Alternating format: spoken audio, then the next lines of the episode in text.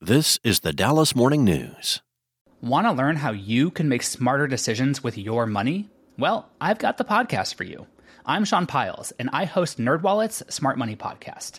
Our show features our team of nerds, personal finance experts in credit cards, banking, investing, and more. And they'll help you make the most of your money while cutting through the clutter and misinformation in today's world of personal finance.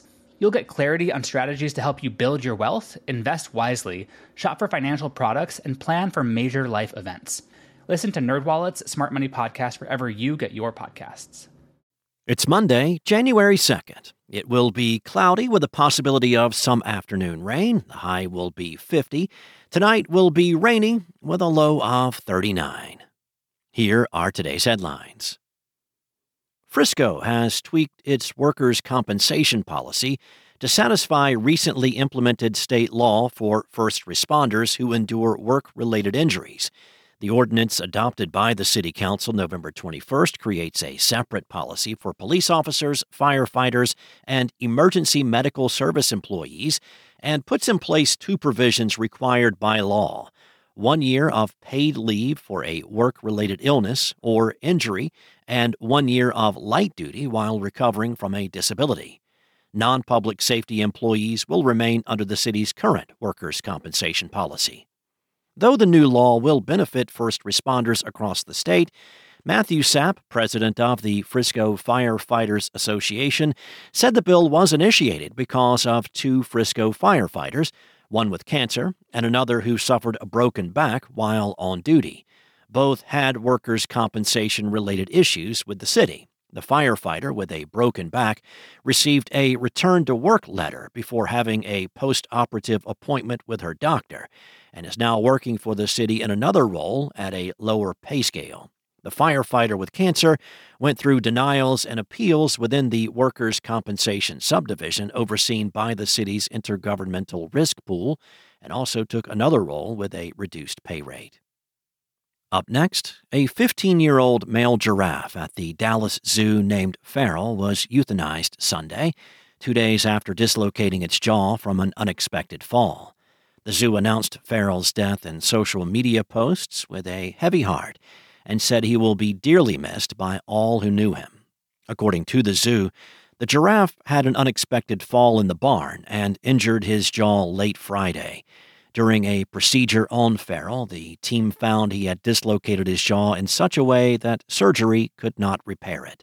The zoo wrote on social media that the size and anatomy of a giraffe hindered any type of reasonable repair. Given the prognosis and the impact on Farrell's quality of life, the zoo said its team made the incredibly difficult decision to euthanize him.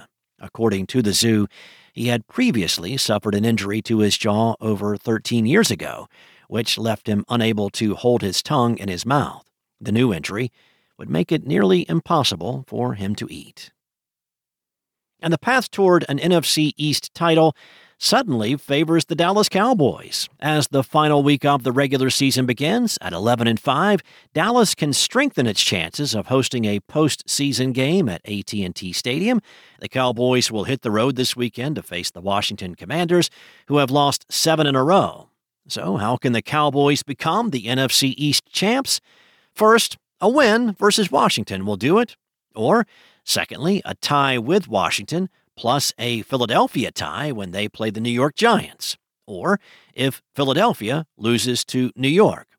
Philly wins the NFC East if they beat the Giants and Dallas loses or ties Washington, or the Eagles tie coupled with a Dallas loss. The Cowboys would win the tiebreaker with Philadelphia thanks to a superior record in games against NFC opponents Dallas currently finds itself as the NFC's number 2 seed after giving itself some help with a 20 19 win over the Detroit Lions on Saturday. San Francisco clinched the conference's top seed this past weekend. The Cowboys kick off at 3:25 p.m. Sunday in Washington. Thanks for listening. For the latest breaking news and more on today's stories, visit dallasnews.com. Have a great day, and I'll see you back here tomorrow. Want to learn how you can make smarter decisions with your money? Well, I've got the podcast for you. I'm Sean Pyles, and I host NerdWallet's Smart Money Podcast. Our show features our team of nerds, personal finance experts in credit cards, banking, investing, and more. And they'll help you make the most of your money while cutting through the clutter and misinformation in today's world of personal finance. You'll get clarity on strategies to help you build your wealth, invest wisely, shop for financial products, and plan for major life events. Listen to NerdWallet's Smart Money Podcast wherever you get your podcasts.